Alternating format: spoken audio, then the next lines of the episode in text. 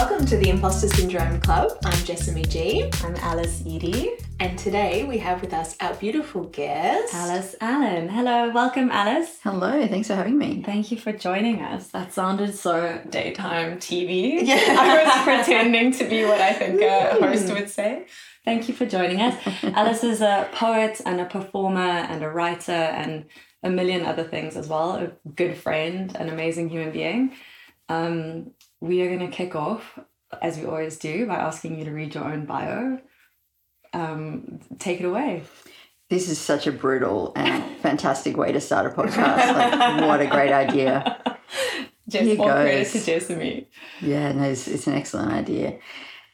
Melbourne poet Alice Allan publishes the podcast Poetry Says and is the co convenor of Impossible Machine, an, inve- an event combining poetry and improvised performance. Her books include The Empty Show, which was commended in the 2019 Anne Elder Award, and the chapbook Blanks. Her work has been published in journals including Rabbit, Cordite, Southerly, Australian Book Review, and Westerly, and shortlisted for the Blake Poetry Prize. Wow. How does that feel? Well, reading this again earlier this morning, I was like, was I shortlisted for the Blake? I don't remember that. And being the co convenor of Impossible Machine, well, we haven't run that event since mid 2021. We only ran one event last year. So that is no longer really worth mentioning. Or at this point, it is. It feels like a huge stretch to say I'm the co convenor of anything. The other things are true. It's just like that game, you know, like true two truths and a lie. That's how we write bios now. Yeah. I mean, I do think the third person bio is just at bottom a ridiculous thing, but it's such a convention. It's so hard to get away from. It's such a strange, like, I just find like everyone has agreed to not mention the fact that we all know that they're self written. It's fucking weird, Yeah, right? Why it's would I talk in the third person about these this selection of achievements that I think makes me seem special and important and that I matter in some incredibly arbitrary way to some small group of people? It just doesn't It's an interesting. So when we were speaking to Sarah Firth last week, and we were having the same conversation about how funny it is writing in the third person when we all know we've written it ourselves. But she had a good point. Was there's a practical element to it in that usually, or often when you're providing a bio, someone's reading it out. So if you've got like my name is Alice Allan, but like they then have to do the work to change the Yeah. the Yeah, they've got to switch it over Not into tense. What's that? First Anyway. person, yeah. Um, yeah, so I guess there's a practical element to it. But I'm interested as well. You talked about like you know the um, achievements that you chose to include in there. Is there like you know is there? A, I mean that was a pretty impressive list of achievements. But do you think you have a criteria for what you put in there? Yeah, and it's weird because it comes from this these received notions of what's important in in terms of who I think would be reading it. So I'm imagining the editor of a kind of fancy poetry journal who knows all those other journals. Yeah. And I'm imagining, you know, poets living and working in Australia and wanting them to think, oh, okay, she's legit. Like, I guess I, I better, you know, I can, I can give this work the time of day. There's a whole bunch of other stuff that I've done which is not as impressive or uh, relevant or interesting that I'm maybe some of it I'm more proud of, some of it I wish I hadn't done. I'm not going to include any of that. So this is totally fabricated. Well, it's it's almost like a it's like different currencies, and it's like you've Yeah. got it. It's like well, if you're going to the UK, you're going to take pounds or euros. You're, you're not going to take your you're not going to take your South African rands. They're not going to buy you anything there. So it's kind of I guess that recognition of like yeah, what's going to have value to the listener. But it is it kind of this is a total tangent of first of many tangents. but basically, it, it was I was thinking this the other day as well about the, the new convention, which is like paying a photographer to shoot photos of you kind of like doing your job that mm. people like share online. So it's like like professional photos of you just kind of like looking like a professional person doing your work. And it's that same kind of thing. I'm like, are we recreating like maybe the format was a few years ago, only very successful people had journalists to write an article about you and then photographers to take photos. And then we're just like recreating that on this micro level, like self documenting Mm. us doing our jobs. Yeah, I just happened to be looking away and laughing at something off camera. Yeah, yeah, and it just happened to snap me. and Yeah. That's so charming. In my well lit studio, Yeah. dressed really nicely with my hair looking great. Yep. Yep. My sister's an accountant and i just it's such a convention of the creative uh, inverted commas here but creative industries to do this and i'm just like she would never just go to her job and then pay someone to document her doing her job all Yeah. day just just excelling Yeah, and this is why I think that a podcast like this it should exist and should be very famous and successful because if if as artists and writers and people who make things we can't be honest with one another about what our lives are really like, then we just are playing on hard mode forever because we're we're going to think that we're failing all the time. Um, i love that playing on on hard mode Yeah. I mean, I used to buy the best Australian poetry and skip to the bios as the first thing that I did. I wanted to see how these people created their lives. I wanted to know what to do to be a poet. And I looked at those lists of places people had been published and I tried to emulate and copy that.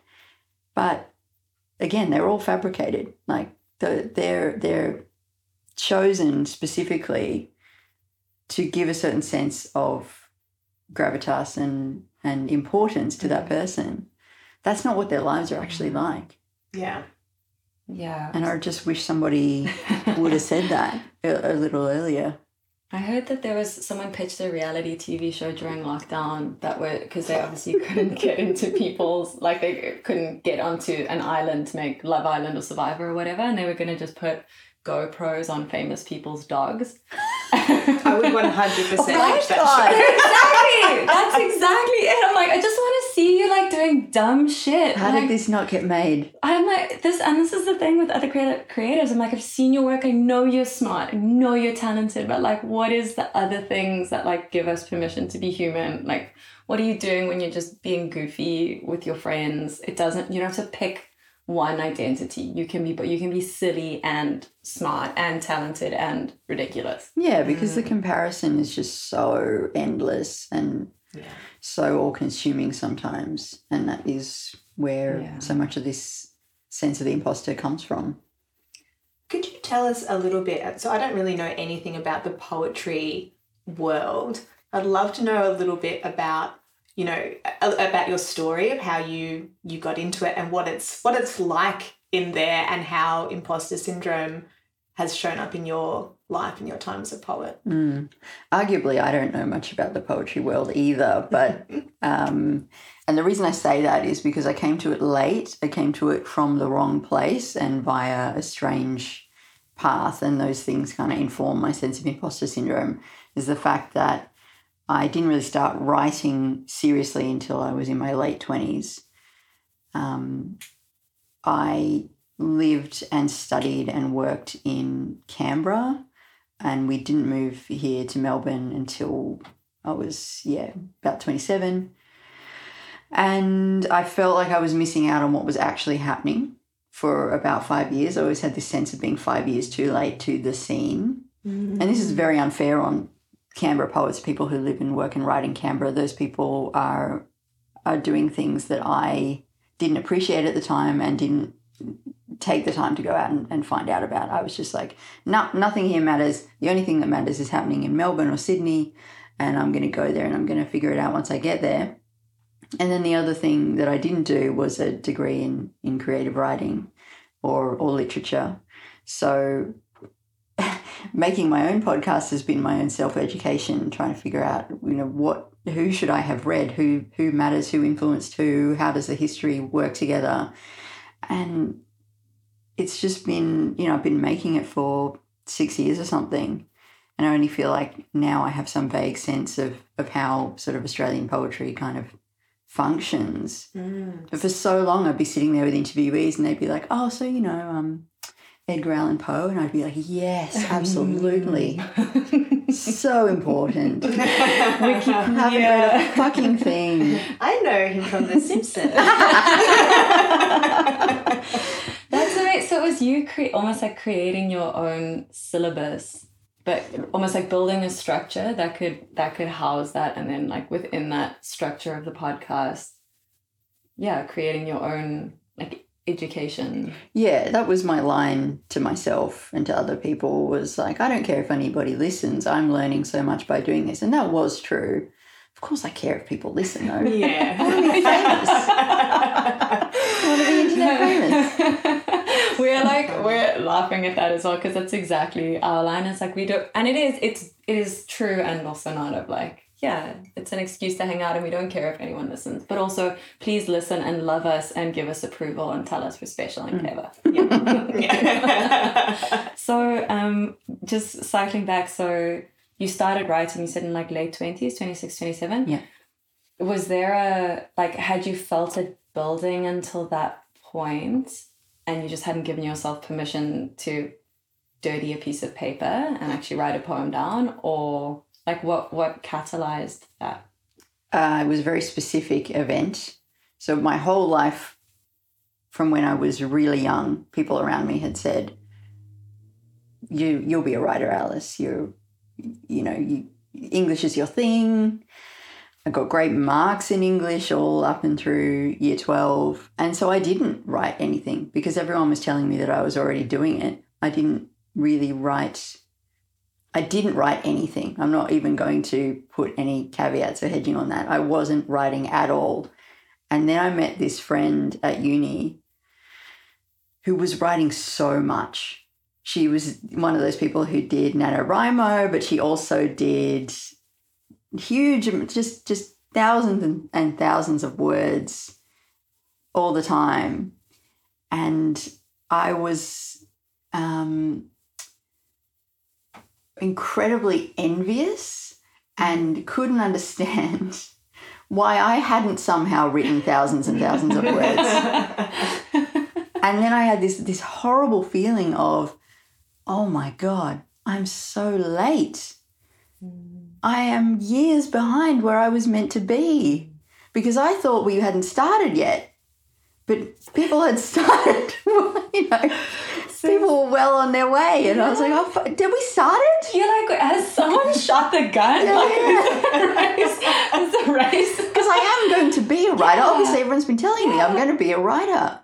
Am I meant to have been a writer by now? Oh God. Shit. is- So then I started. Yeah. That's really interesting, and I think that shows up a lot in um, all sorts of art forms. Like, when are you a writer, a musician, an artist? Is it when you get a degree saying this? Is when is when you book your first show? Is it when you just start putting pen to paper and writing? And I think everyone has really different perspectives on what that means and when that happens. Um, and they're usually like unfairly weighted against themselves. So you might see someone that's just been like writing heaps, like, well, they're an amazing writer and I'm too late. But you could have been, you know what I mean? Hmm. Anyway. Yeah, but I guess ideally you'd be writing at all. Yeah. Where in my case I wasn't. Yes, yes. Well, that probably is a key part of being a writer, I imagine. is I'm doing no some writing. Is it? Do you think, and this is a half baked theory that I'm just testing out loud, but like I sometimes think that there's a burden of being that thing that happens when it's an identity is kind of foisted on you at a young age that you then accept. And I don't know what the chicken and the egg, like you obviously display kind of tendencies in a direction or aptitude in a direction. Adults notice that, they tell you. And then it kind of is is like, yeah, you miss that missing piece of the work versus the other kid who, who hasn't had that, who doesn't have the same romance around like the identity, whether it's writer or artist, whatever, they it's just not the glamour for them. They're just showing up and doing the work. And I think that a lot of times it's it's a weird you've got to find your way back to that identity, but via like starting really at the bottom. Mm. Does that make sense? Yeah, realizing that you don't get extra points just because your second grade teacher said you were good at spelling. Yeah, yeah. it's not your destiny. It's not you still have to work for it. and it's funny too because the other thing I'm remembering is that one of the other things I really, really loved more than writing was theatre, theatre sports as a mm. sort of 12 or 13 year old. And I only came back to that, you know, in, in my early 30s, which is how I met Alice mm-hmm. here. And I had completely put that in a drawer. I knew that I liked performing, but it was very, it was a very secretive, a very furtive desire that I had. I, I would fantasize about, you know, being good enough at piano to be able to perform and being good enough at singing to be able to sing in front of a crowd or being in a play, but I never pursued it because I think I don't know why I'd, I'd stopped doing those theatre sports classes at about 13 and got caught up in high school and never really clicked in the in the drama kids world as much as I did. Like I felt so comfortable sitting there with a pen kind of writing an essay So how did it work then? Like when you, so you're referring to to improv Mm. comedy. Mm. What was? How did that piece come into being? Like what was the kind of? well they kind of came it was the same year that I started making the podcast it was 2016 and I was in London and pretty bored and looking for kind of anything and yeah once I did my first class I was completely hooked on it but I also I think there was probably that buried memory of I really love performing I really love playing in that sort of public space with an audience and I hadn't admitted that to myself in a really long time Oh, oh, you can add something. I was just going to relate very hard to what you were saying. and because I like, I always enjoyed, I like attention. to be perfectly frank. You know, people talk about their weddings, like, oh, but I don't want to be the center of attention. I'm like, are you kidding me? I cannot wait to be the center of attention. But um, so I do school plays and stuff at school, and I really enjoyed that. But I never like I didn't pursue anything that you could perform. Like I wasn't a musician, I wasn't an actor, I wasn't a singer. Um, and interestingly, I think doing, but I always like, so I used to work in music management or like, you know, arts administration. So I was like, I want to be on the sidelines looking in. And I think I had that thing deep inside. It's like, I actually want to do what they're doing, but that, yeah, for whatever reason, not wanting to admit it to myself. So it's like, I'll just keep kicking around the sidelines and like, hopefully some of your magic will rub off on me while I'm here watching. yeah it's a classic move put, put somebody else between you and the thing Mm. That art, that that creative tangential, just one one step off the field. Yes. But I kind of uh, that feeling of like not being brave enough to put up your hand to play. But I, I it always felt like if I'm if I wait long enough on the sidelines, there'll be enough injuries on the field that someone will call me in. Like I'll like the day, maybe today, and you're like, no, if you don't step out there, like the uh, the hand of God doesn't descend and pick you up and put you on the field to play. Mm-hmm. Like you kind of have to do that yourself. Yeah. That's real scary. Yeah, it is really mm. scary. And I think that's a, I guess it's a trope that we see in media and stuff over time that like, you're going to get your big break in XYZ because someone's just going to find you. They're just going to magically find you somehow and they're going to come up to you in the street and they're going to say, I heard you humming to yourself, Alice. Do you want to come and sing in our band and tour the world? like, how the fuck do we think these things are just going to happen? But we do, I think. And it be, I think as well, like, and I do think it's a very Australian thing, particularly, that we don't want to put ourselves out there because it seems like too, mm, I don't know, arrogant or overconfident or whatever. But if someone was to just find us, well, then we can enjoy the success without having the arrogance of asking for it. It's true. The wallflower. It's like waiting to be asked for the dance. Like you just waiting to be discovered. yeah somehow it means more Yeah. if somebody comes up to you Right. yeah Yeah. that's the feeling, isn't it? That I didn't it's put like if you weren't out there. trying, yeah it means more somehow. And I suppose then if you fail, it's not embarrassing because it wasn't you in the first place that Yep. asked for the attention.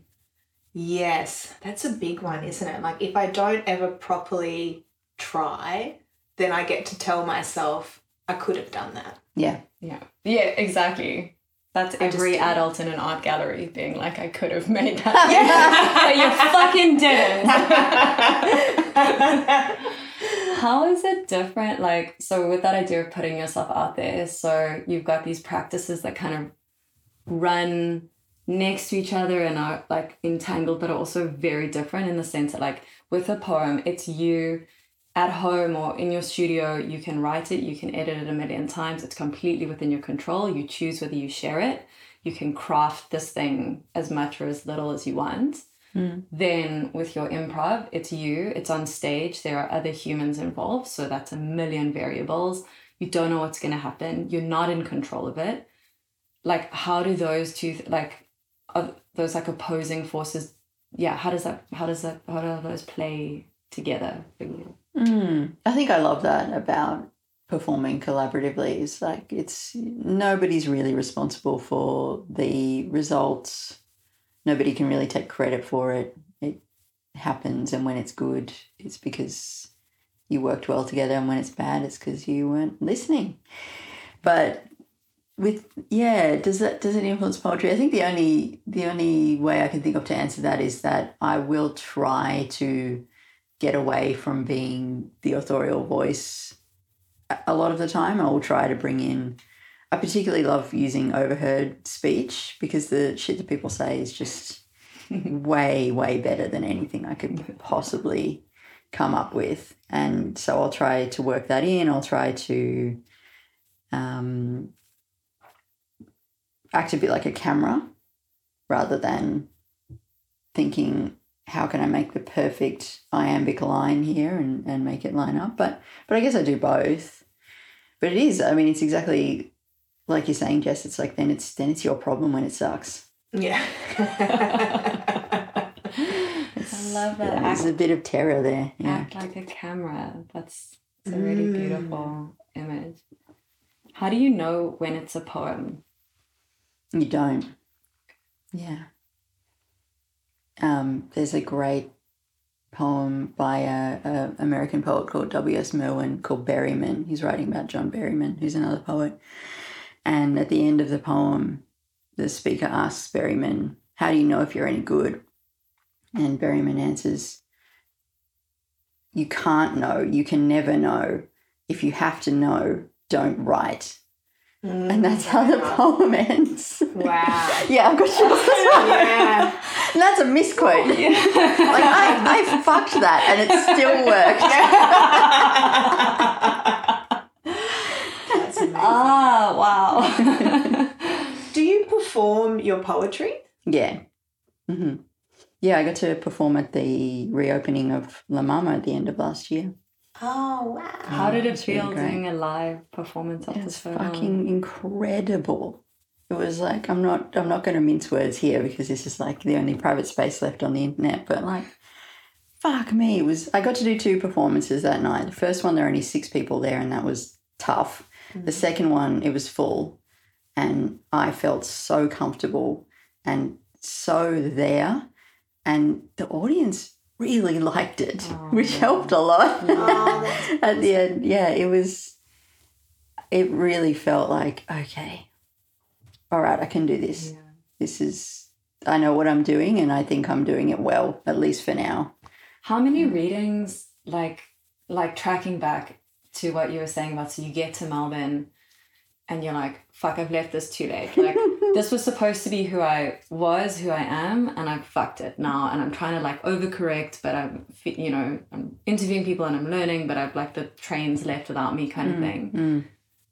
And you know, cut to last month, and it's like you're in a room and you're sharing your words, and it's landing, and you can feel that like how did you and it's a really simplified question i get that but like how what happened between those two what was phase two what was between those yeah yeah and that's that's important right? Because i would never want anybody to think that that came in any way naturally for me or without just a whole bunch of flop sweat and and you know crying um and stressing everyone in my life out a lot.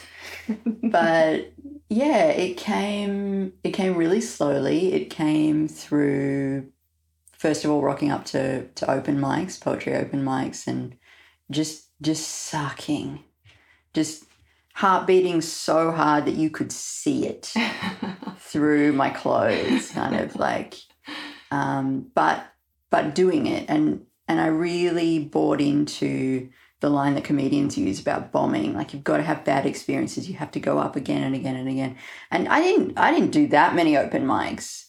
Um, until i found improv and learned how to fail on stage just catastrophically fucking fail fail in a way that you think about for weeks and every time you think about it your body clenches in this way it's like i can't believe i fucking said that you know like and you live and you realize that nobody cares. Absolutely no one cares. Um, yeah, and then the other probably piece of that puzzle was again meeting another writer, in this case, a, a writer from Sydney called Louise Carter, who had all her poems memorized. And I watched her do a set up in Sydney, um, all from memory, like a 10 minute set.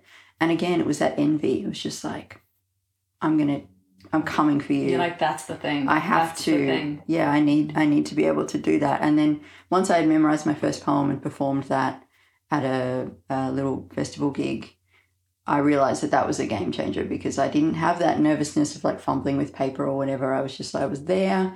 The poem was with me, and I could look at you as I was delivering it. Um, but yeah, I mean, the La Mama gig was like you know I I am so grateful I got to do it. It was hell preparing for that. Mm.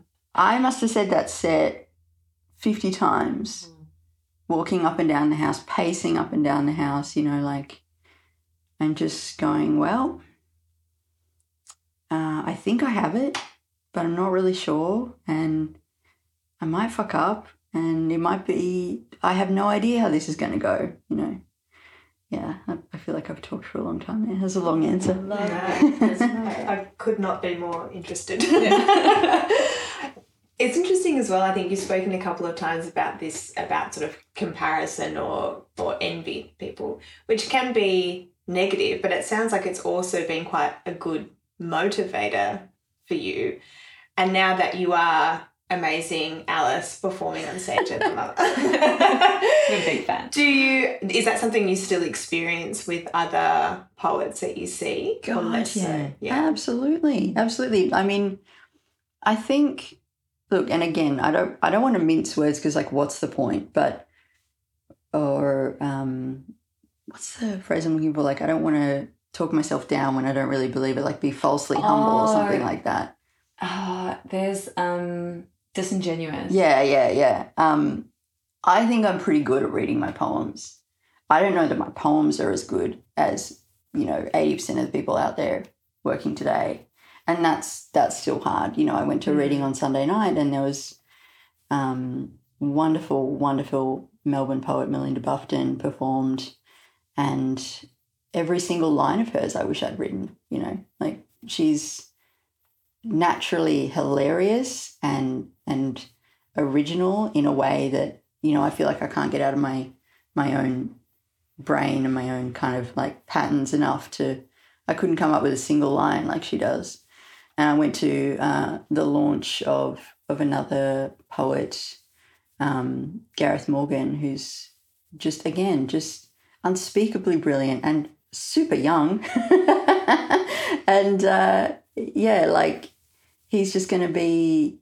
I feel like he's part of a totally new school of poetry that's moving through now. That that I'll, you know, even if I wanted to, I can't be part of that because again, they're they're a different generation. They're like.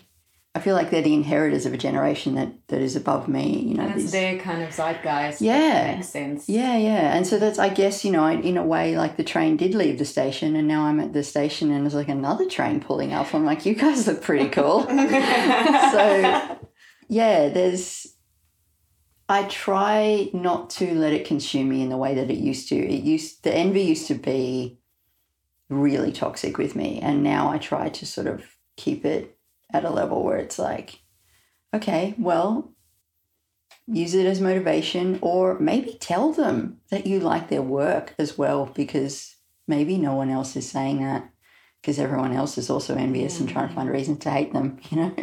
Oh, envy it's so hearing you speak about comparison like that i feel like that used to and actually still is probably feels like this like deep dark secret of this little like hard piece of coal that i have in my rib cage where it's like that is the thing that i feel so ashamed about when i'm envious of other often usually women i think like envy usually also operates when there's enough similar yeah, Mm, yeah, you feel like yeah, Yeah. that like it, it could in your mind it could have or should have you at some point missed that opportunity and now you're watching someone else live this echo of a life that might have been yours Yeah, if I'd started writing at 19, maybe I could have been Gareth. this is this is the thing and it's it's just I sat around relief. being like, oh, I'll be a writer one day. yeah I'm like if I hadn't spent all that time like making sure that I looked like an artist I just made the art Completely. but I think it's it's such a relief like hearing other people say it and it's it's a thing that I've realized now and like the way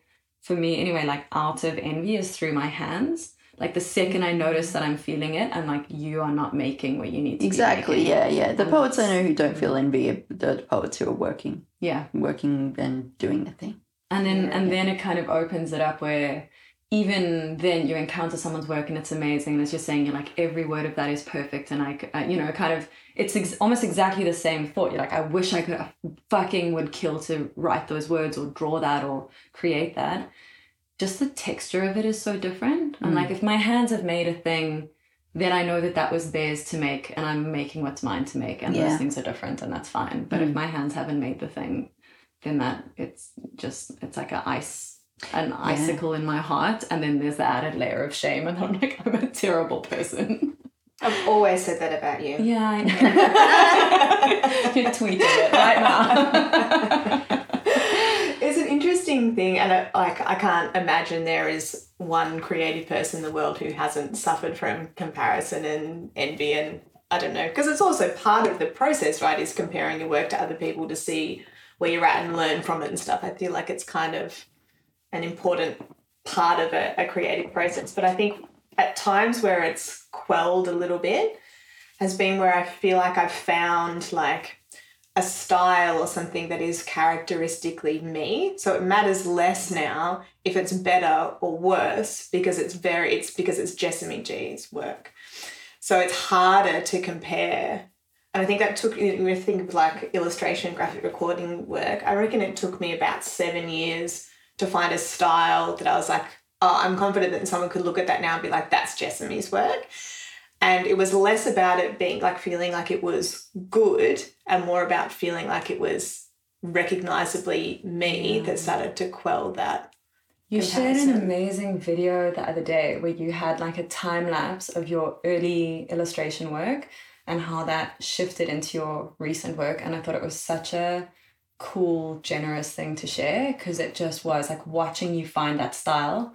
And it is now. I mean i knew your work before i moved to australia and it is it's very it's you. It's 100% you. It's beautiful. It's elegant and minimal and it's got a simplicity but a sophistication. It's amazing. But watching it like watching that start to bubble up through the early work was it was firstly really satisfying visually to watch but also i thought really generous thing to share Yeah, thanks, Alice. And it was like it's it brings me pain to watch it. Like, legitimately, like, oh, it's so shit. But because like the story worked out okay, I can watch it. You know, I know the ending. It's fine. It all works out. But um, like you were saying at the start, Alice, I think it's really important that we like show all the bits to each other as creative people because it's easy to look at someone's work or someone's poetry that's been all of that they've done all of the shit bits already. You just don't necessarily see all that all that working out. Um i had a question that has now left my brain. Do you think that there's something that's characteristically alice about your poetry? Mm. If there is, I probably couldn't articulate it, but it's interesting what you were just saying before about finding that in your own work.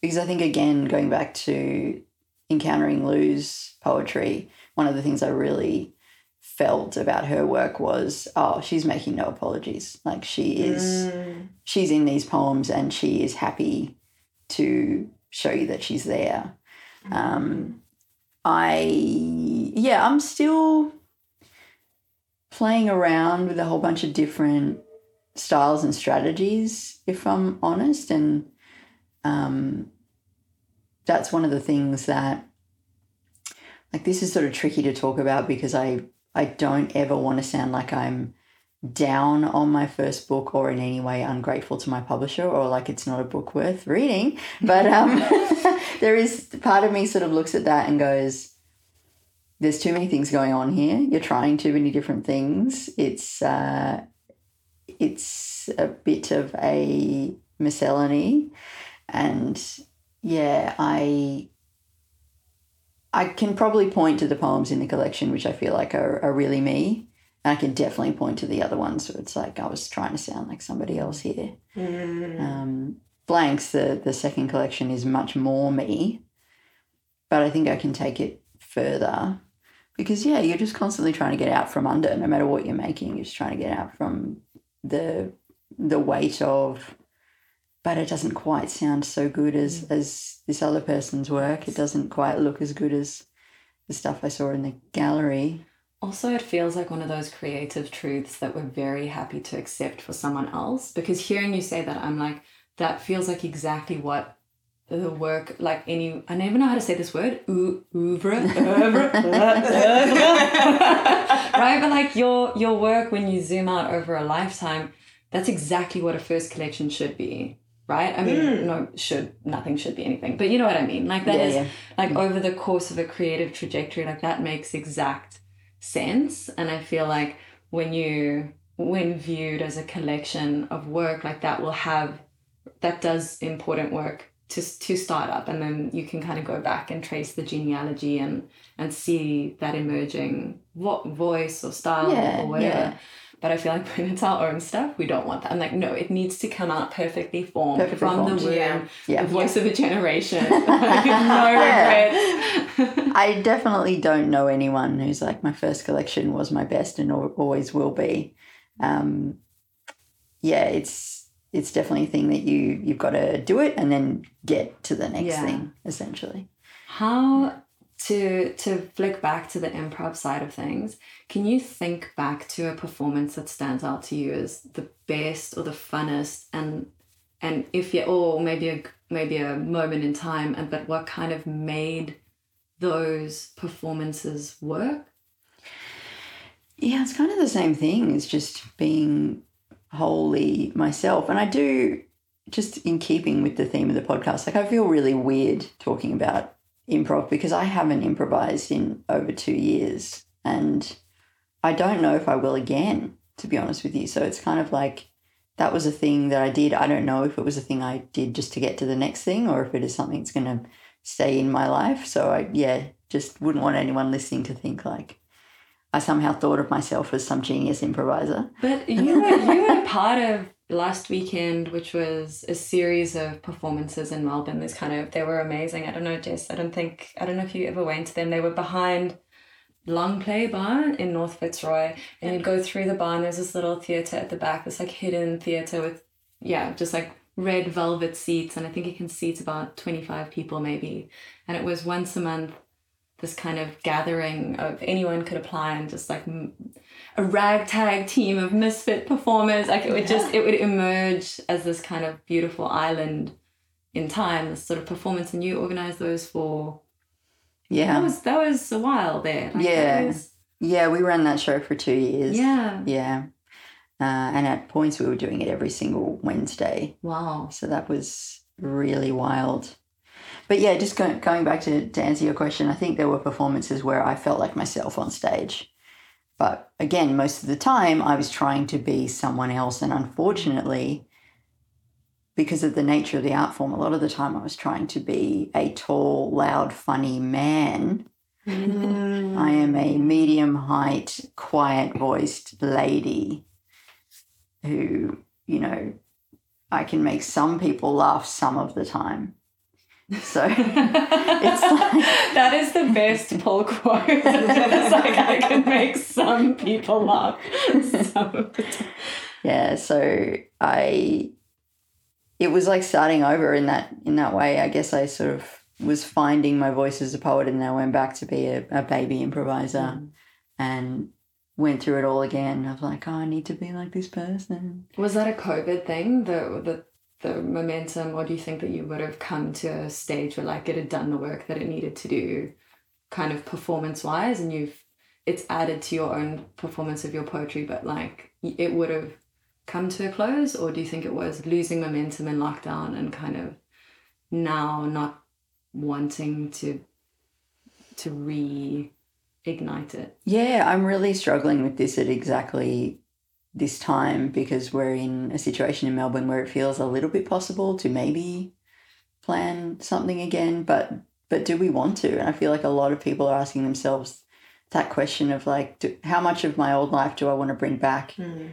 um, and how much do I trust that there's going to be a continuum that I can bring it back into.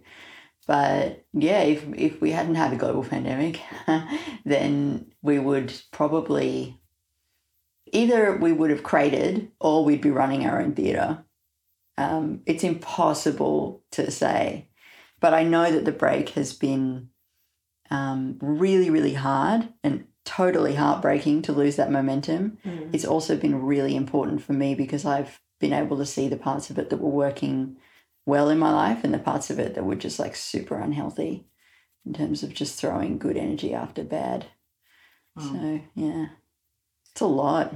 It's a really interesting opportunity to do this sort of stock take, isn't it? It's like, okay, well, everything's just, everything paused for like two years. What do we want to press play on again? Yeah. What do you? What are your? What are your ones?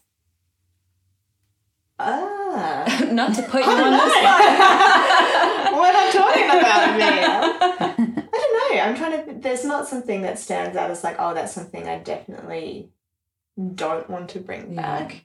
I mean, I think a lot of mine are just like quite boring and practical things, like realizing that I can do a lot of my work virtually, Yeah. for example. Um, now, I would definitely realize that I don't want to do 100% of my work virtually because that makes me go fucking nuts. but, you know, things like being able to work with a larger variety of clients with different budgets and stuff because you don't necessarily have to travel to regional Queensland to do an event if you can potentially Yeah. dial in virtually. So I think, you know, some blend of that will stick around. But um yeah, I don't know. What about you? Anything I think major? the one. I mean, I'm sure that there are more. I think the one that jumps to mind is just that is like busyness. I'm really struggling at the moment Oh, with yes. like I just don't want to be busy, but it, I kind of I've drawn this quite problematic binary of like busy versus just nothing, and I know that there needs to be a shade of gray in between that where I'm actually a functional human being productive in the world. But I, I- just kind of I don't know what that looks like. Like I haven't Mm. I haven't seen me doing it, and I'm really also just struggling to find like models of people doing it. Like there are there are examples. I think someone Sarah who we spoke to last week, Sarah Firth is kind of my golden example of that. She's got an amazing, I think anyway from the outside, it probably feels different from the inside, but like amazing way of balancing that kind of like externalized creative energy and then her own practice and and kind of boundaries. But yeah, that would probably be mine that I'm thinking through. Mm. And Yeah. yeah. What are your like? Yeah, I really share that, not wanting to go back into that insane, overscheduled Yeah. And I keep overscheduling myself, and then because still COVID, shit gets cancelled, and I'm like, thank you, God. Yeah. I'm so sorry. I'll never do it again. And then the next weekend, it's like, oh yes, let's do this, this, this, Yeah. this.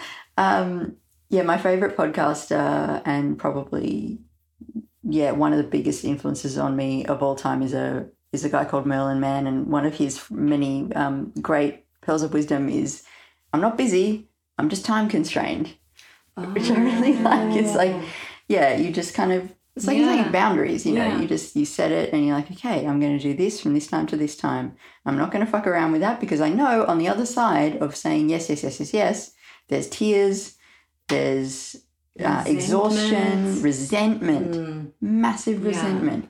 Yeah. I've I've got a post-it now that I stuck on my computer screen that just says availability does not equal free time. Yes. And it's just, or like, or it's the other way around. Free time does not equal availability because my problem is I sit with an open calendar and someone is like, yeah, yeah, yeah, uh, whatever, do you have plans on Wednesday night? But that's completely different to like whether we should be going out for that glass of wine, like whether there is emotional, physical energy for that. Mm. But I just kind of look at the calendar and there's nothing there. So I'm like, yeah, yeah, cool.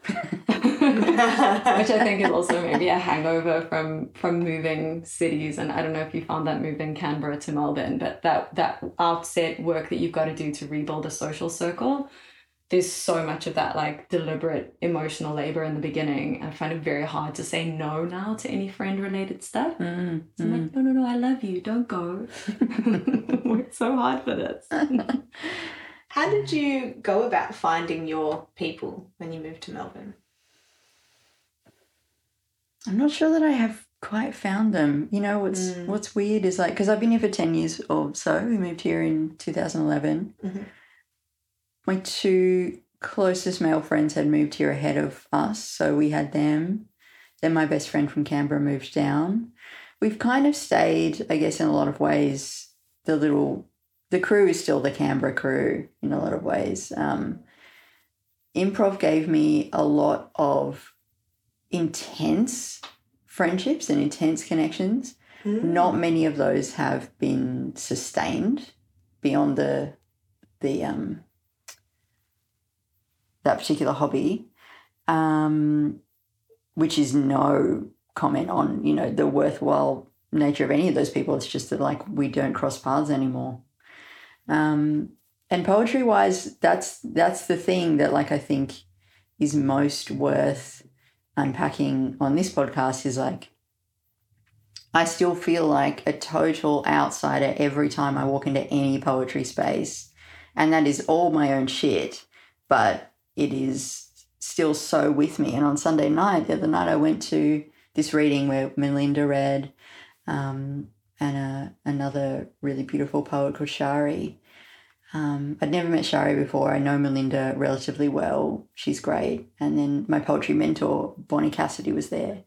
And so this is a space where, and you know, I, the convener had like specifically said, "Hey, Alice, we're doing a thing." So like, I was welcome, but I still spent the hour before I rocked up at the venue, just super fucking nervous, Mm. super fucking nervous. And then at the end of the night, it was me, Melinda, and Shari all sitting right next to each other, laughing and kind of half crying about the fact that all our book launches got cancelled in the same week in March 2020.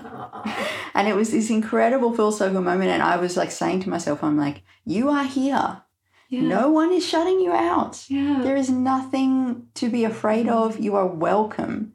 So fucking drink it in, girl. Like, Also, hearing you say that, I'm like, you've literally published books. It's like, like, yeah, but they're not as good as everybody else's books. ah. Do you think that there's, uh, and I'm I'm gonna try phrase this in a way that makes sense, but do you think that working as as a poet, part of what part of that job is being able to see what is usual and what is habitual from a distance is like stepping outside of the normal to be able to re-see the things that we've forgotten how to see. But that the flip side of that skill set is exactly is Yeah. do you know what I mean? Like the a skill is being an outsider, but yeah. then you create Mm. and then you feel like an outsider. yeah, yeah. It's like the people who hate people club. Um, yeah, it's tough. Like, but it's also totally achievable. So one of my absolute idols in Australian poetry is a, a poet called Pam Brown. Pam's been working and writing since the '60s, and as far as I can tell, has always been a force for bringing people together, working with people, but also working. And she has that photographic quality in her work. She is able to remove herself simultaneously remove herself entirely and also be completely inside the poem. But when I interviewed her for Poetry Says, I, of course, was super fucking nervous. and we had a, a I thought a, a pretty good conversation. And then she just like took me for a, a tea, you know, across the road because she wanted to. She didn't feel like she had to. She she's got zero self importance and zero like, oh, we um, you know, competitiveness or whatever, separateness from from other writers. Bonny's very much like that too. She's just this force for like everybody come together. We like poems, but the imposter syndrome plus the um, you know, just the fact that arts in Australia is, um, it's probably pretty fair to say chronically underfunded, Mm. um, just means that there is a, a competitiveness that seeps into to a lot of, of spaces and a lot of relationships. So, yeah, at the end of the day, we could probably be friendlier than we are. I guess that's how I would sum that up Mm. As in like there's there's no reason not to like and support each other but we find reasons all the time. Yeah. Has the has the um or how has having a podcast for you like how is because you've got to reach out to people you've got to put yourself out there yeah. and ask them to come and speak to you and like how is that process been? How have you found that over the six years and like how has it changed since you started it's been probably the best thing i could have done for my poetry career. Um, it really has meant that and i've done it so slowly. I started so small with you know exactly as you guys are doing start with friends start comfortable and, and work your way up. Um, yeah I've, I've been able to interview my absolute heroes and people who i was intimidated by and who have had me into their homes and taken me out for tea um, people have just shown themselves to be incredibly generous and with their time and and with my you know questions of them which sometimes are a little bit less informed than I would like them to be that's yeah another way that this all functions for me is I never feel ready enough for an interview That was going to be my next question Yeah. is how does it feel before? Is it similar to going performing on stage? Is it a different Um, texture of nerves? Like what yeah the, feel like? the nerves are there definitely nothing like getting up on stage but i'm always thinking like i haven't read every single word that this person has published and so i'm not worthy of speaking to them um, but yeah i guess i've just realized that no one's expecting that of me i don't think if they are they probably wouldn't come on the show They're just going to quiz you about their poems. yeah i have had i've had people turn me down but they've turned me down in the way of like i'm not um i don't feel confident enough for you to interview me I Mm. was like, what the fuck? Like, it's okay. I'm not like, I'm just a, I'm just a bogan from Canberra. Like, yeah. Yeah, it's also, yeah, it's not a test. It's not a test, no. And are those like doing things like getting to sit down and chat with your poetry heroes? Are they things that you can sort of hold in your heart or your mind somewhere when you do find yourself slipping into comparison or imposter syndrome and go, no, but I'm also the Alice that interviewed XYZ poet that I love or had a tea with blah blah blah. Are they those things that bring you comfort or confidence? Not really. Like I said at the start that I forgot that I was shortlisted for the play. like, it pretty much resets to zero, like really super quickly. And and I don't like the fact of interviewing those people is important is is super precious to me, but not in the sense of therefore I am somehow more legitimate. It's just like I'm just grateful to have had those conversations and to be able to meet Yeah. them um, as people, as humans. And I think if the if the podcast does anything for good, it's that it presents these people who have always been a name and a bio and a, a, poem in Black Inc.'s Best Australian Poems or whatever, um, as a human being who says um a lot and who doesn't phrase things perfectly and, you know, all that kind of stuff. So I hope that maybe what I can do with it and what I can continue to do with it is to just dismantle the idea of the the poet breathing rarefied air. Mm-hmm. Yeah. Yeah. And this is sort of, I mean, maybe I'm just like super basic, but when I picture, if someone goes, picture a poet in your head, okay, they've got like a black turtleneck and round glasses and a fucking beret, you know? Like you think of it as being this like very serious, you know, like the height of like fancy arty pretension. Yep. But of course, like everyone are just human beings that, yeah, that stumble their words in interviews and have dogs and children and hobbies. And um, I think that's a real gift of podcasts in all contexts is we get to have different styles of conversations with all sorts of people and see all their, you know, Say I would see all their bits, but then I realised that wasn't going to sound amazing. That's the next. That's the next part of this.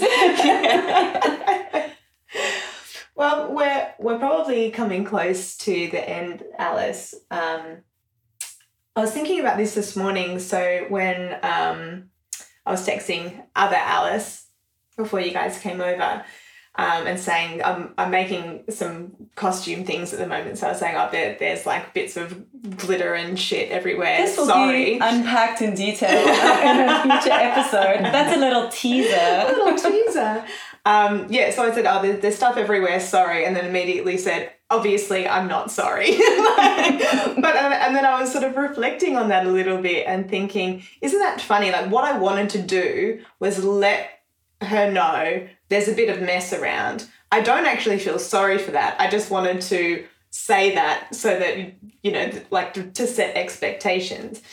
And I think there's, um, particularly as women, we tend to say sorry for things a lot and i i really have started consciously trying not to use the word just anymore i'm just emailing to blah blah blah just take take the word out you don't need it anyway all this to say i'm interested to know as a poet your words are your career your life how do you think the the power of words shows up in how you see yourself and in your confidence seeing yourself as an imposter or not? Are there certain ways that words show up or that you intentionally use or don't use language in your life? Mm.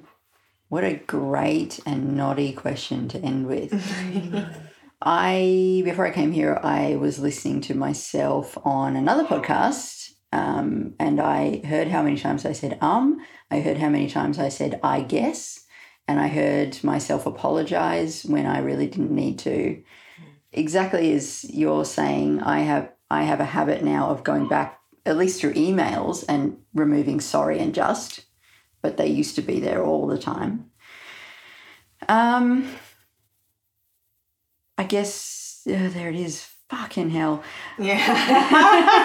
I didn't even clock it. How funny. It's everywhere. Words do mean things. Mm. They really do matter. And now I'm completely paralyzed thinking about what I'm going to say. Uh, and they they let us down all the time. Mm. They sh- they reveal us. They let things slip all the time. Uh, as a poet, you have the luxury of total control. Mm. But then again, maybe you don't because I look at some of my my early poems, which are published out there in the world, and think, "Wow, you really, really showed a lot of skin there." Yeah. Um, yeah, it's. I don't think I have a great way to to sum up there, other other than to say that they're they're very very powerful things, um, and they're full of imperfection, and and so are we, and that's uh, that's all we can do is just try to work within that very imperfect system. I love how you phrase that, like showed showed a bit too much skin. I think that's a very that's exactly how it can feel. It's very powerful. Yeah. Anyone might think she's a poet. I spend my life quoting Alice to other friends whenever we go for a walk. She's got this amazing way of putting words together. Yeah, thank you. Also to say, like on the record, just thank you so much for being for your generosity and time and coming to chat with us and Thank you. What a luxury. Visit, visit our baby podcast. It's, I'm really excited for you guys. Like I think this is this is a great project, and I really hope that it goes viral. There are just not enough podcasts where women talk to to women. Like there are fucking Sorry. way too. Okay, there are too many podcasts. Obviously, there are too many podcasts. But there's still like if you look at the top ten, I don't know if you care to use this bit or not, but like there just aren't that many women talking to women. There's sentimental garbage. There's everything Mamamia ever made, which spew, and there's um uh, uh there's chat ten looks three. That's it, as far as I know. I don't know. Maybe I'm missing something, but the rest of it is No, just just looking boys. my- Oh, um, Shameless. That's a pretty Oh, yeah? popular podcast. It's two women, Cool. um, but they just talk. They just talk to each other. I guess there's guilty feminist too. That's pretty great. Oh yeah. Yeah, but she's sort of more of a live show type I personality. went to her show with Oh, you. really? Wasn't it with you? Oh, no, I don't think so. Cut that bit. Yeah. Thank you so much, Alice. It was such a joy. Thank you. Thank you Thank so you. much. Thank you so much for listening to the Imposter Syndrome Club. You can follow us on Instagram at imposterpod or visit us online at impostersyndromeclub.com. Um, rate, rate and review. That's what podcasters Like, say. like and subscribe. like, yeah. Are we real podcasters now? I think we've got this. Great.